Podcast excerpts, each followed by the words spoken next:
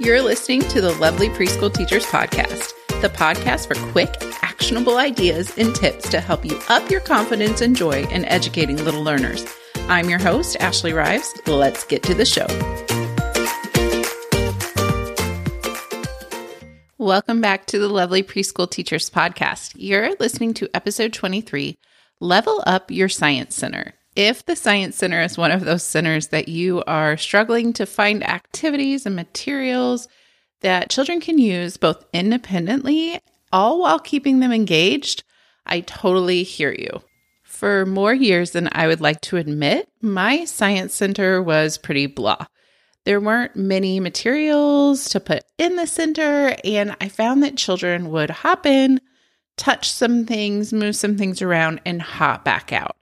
They certainly weren't engaged in the Science Center unless it was magnets. Magnets always was able to keep their attention. I had designed my science centers to focus on topics in science like sink and float or motion, rocks, or plants. But I had also designed them to be very open ended. I usually gathered some materials, placed them on the shelf, and then I would put related books in the center if I had any, and I'd place some posters about the topic on the wall. And depending on the science topic, the popularity of the center varied, but more often than not, the children just were not engaged. I knew that I needed a change when several years ago I got a new teaching partner and she came in and lovingly said, Oh boy, those science centers are sad. And it's not something I didn't know. It truly was something I knew. I just hadn't gotten around to fixing them. And so together, we kind of molded over, talked it through, and we came to a conclusion that it just might be too open ended. And I know if you're thinking, is there such a thing? Um, but please hear me out. My sad little science center did not have any direction. Students were just kind of coming to the center, seeing what was new in there, they might explore a couple things, but they never really got engaged. And then very quickly, they'd just be on their way out to find something that really, you know, just filled them up and excited them because this wasn't it.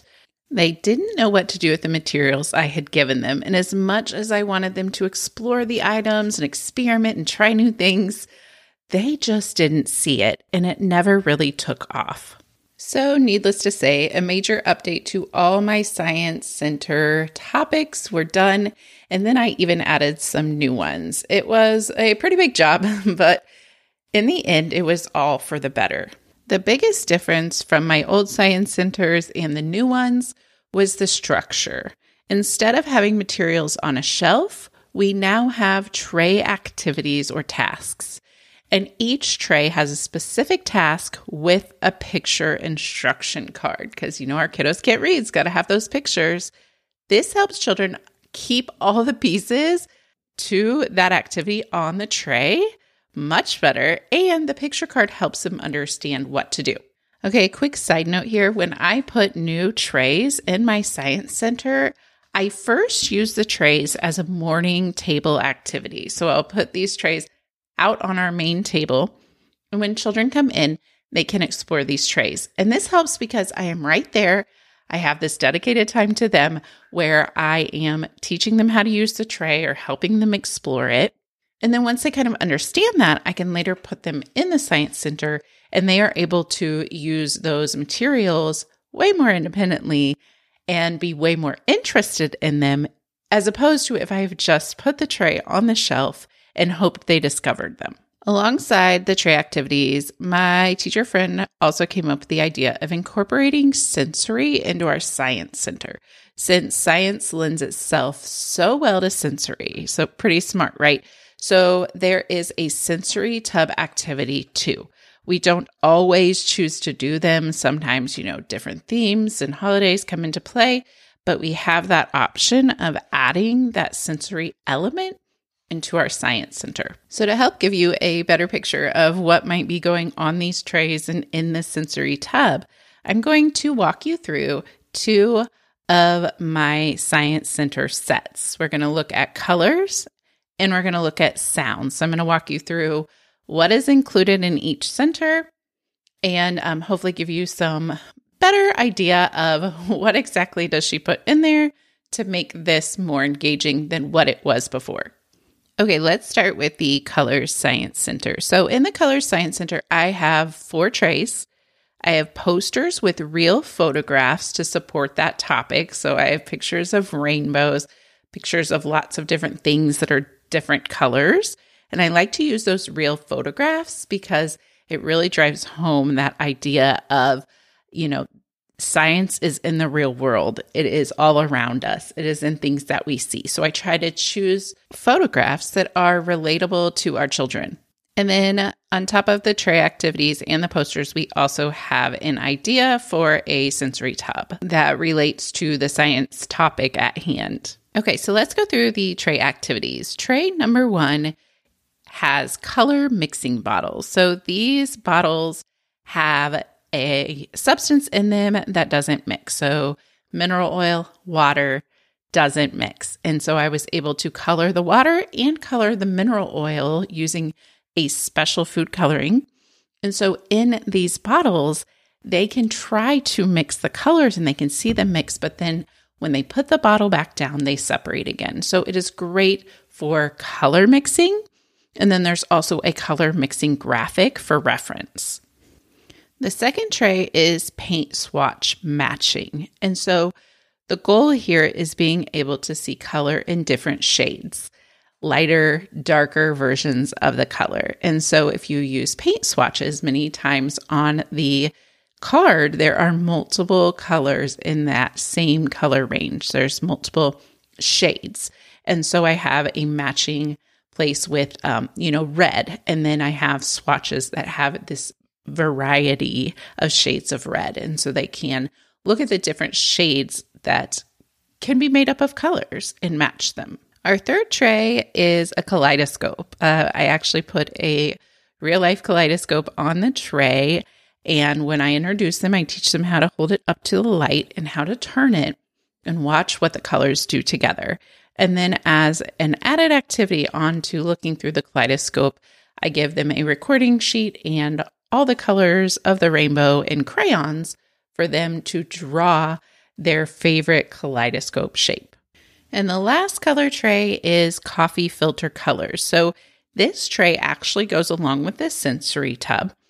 And after children experiment with color mixing in the sensory tub, they can take a piece of that experiment home by dropping the colors onto the coffee filter. So let's talk about the sensory tub as well. In the sensory tub, there are pipettes and cups, little cups of primary colored water. So red, yellow, blue.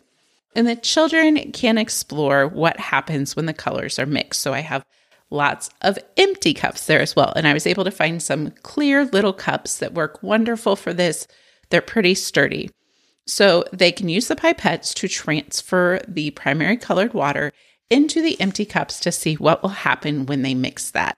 Now, if they found a color that they absolutely love and they want to, you know, kind of keep that color, they can go to the coffee filter tray and drip drop it on their coffee filter, let that dry, and then they're able to take it home.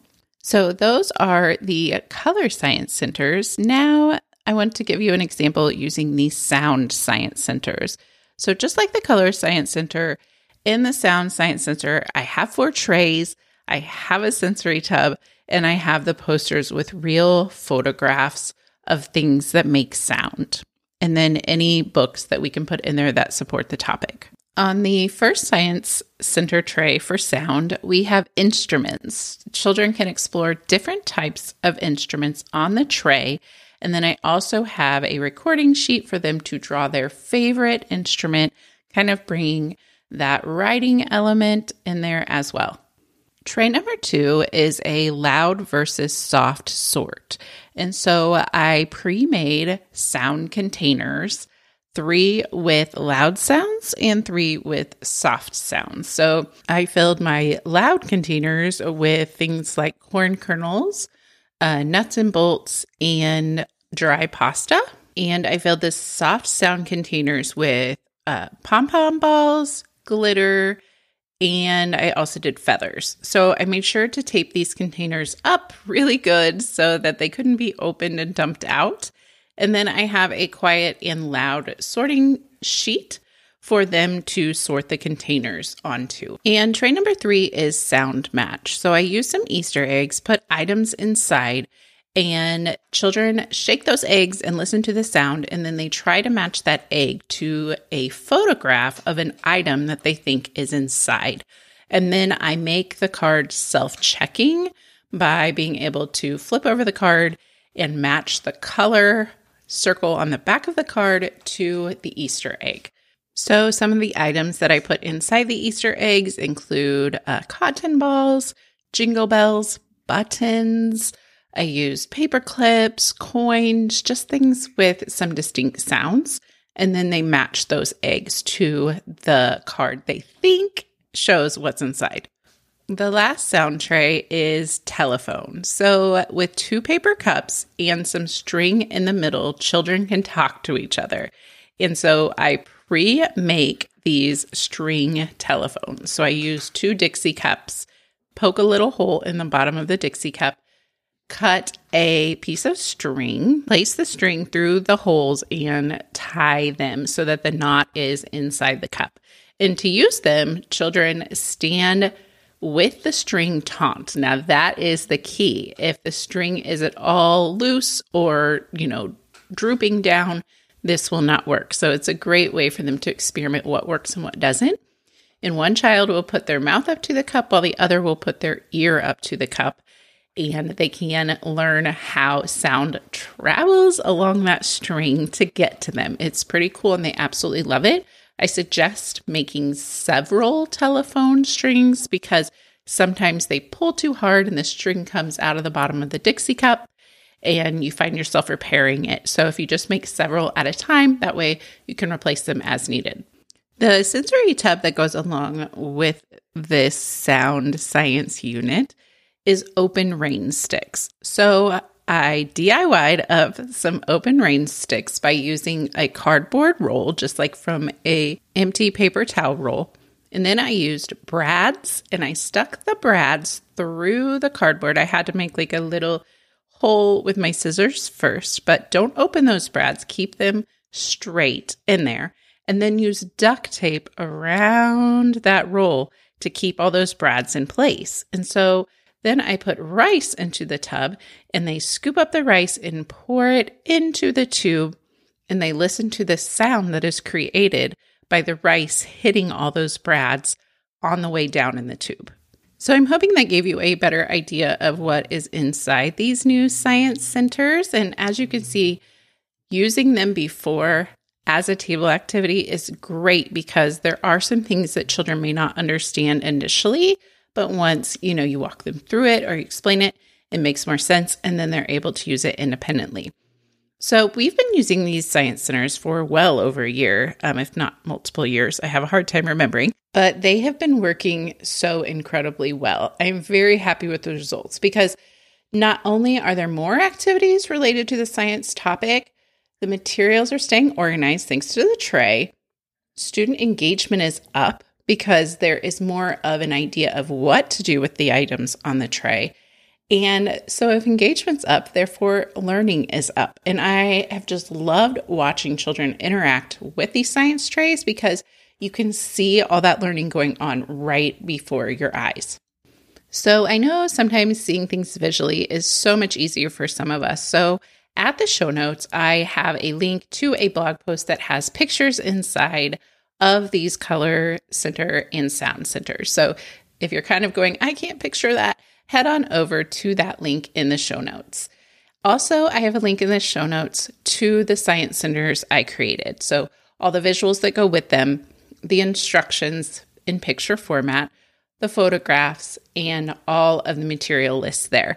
I like to try to keep my materials as limited as possible because I know that so many of us are on a budget and I always love the challenge of seeing what we can do with the items around us without having to buy elaborate things. So head on over to the show notes at www.lovelycommotion.com slash episode 23 to get these links and be able to see these science centers close up through photographs and then also see how many science centers there are for you to choose from if you want to implement any in your classroom. I'm wishing you a lovely day, and I will talk to you next week.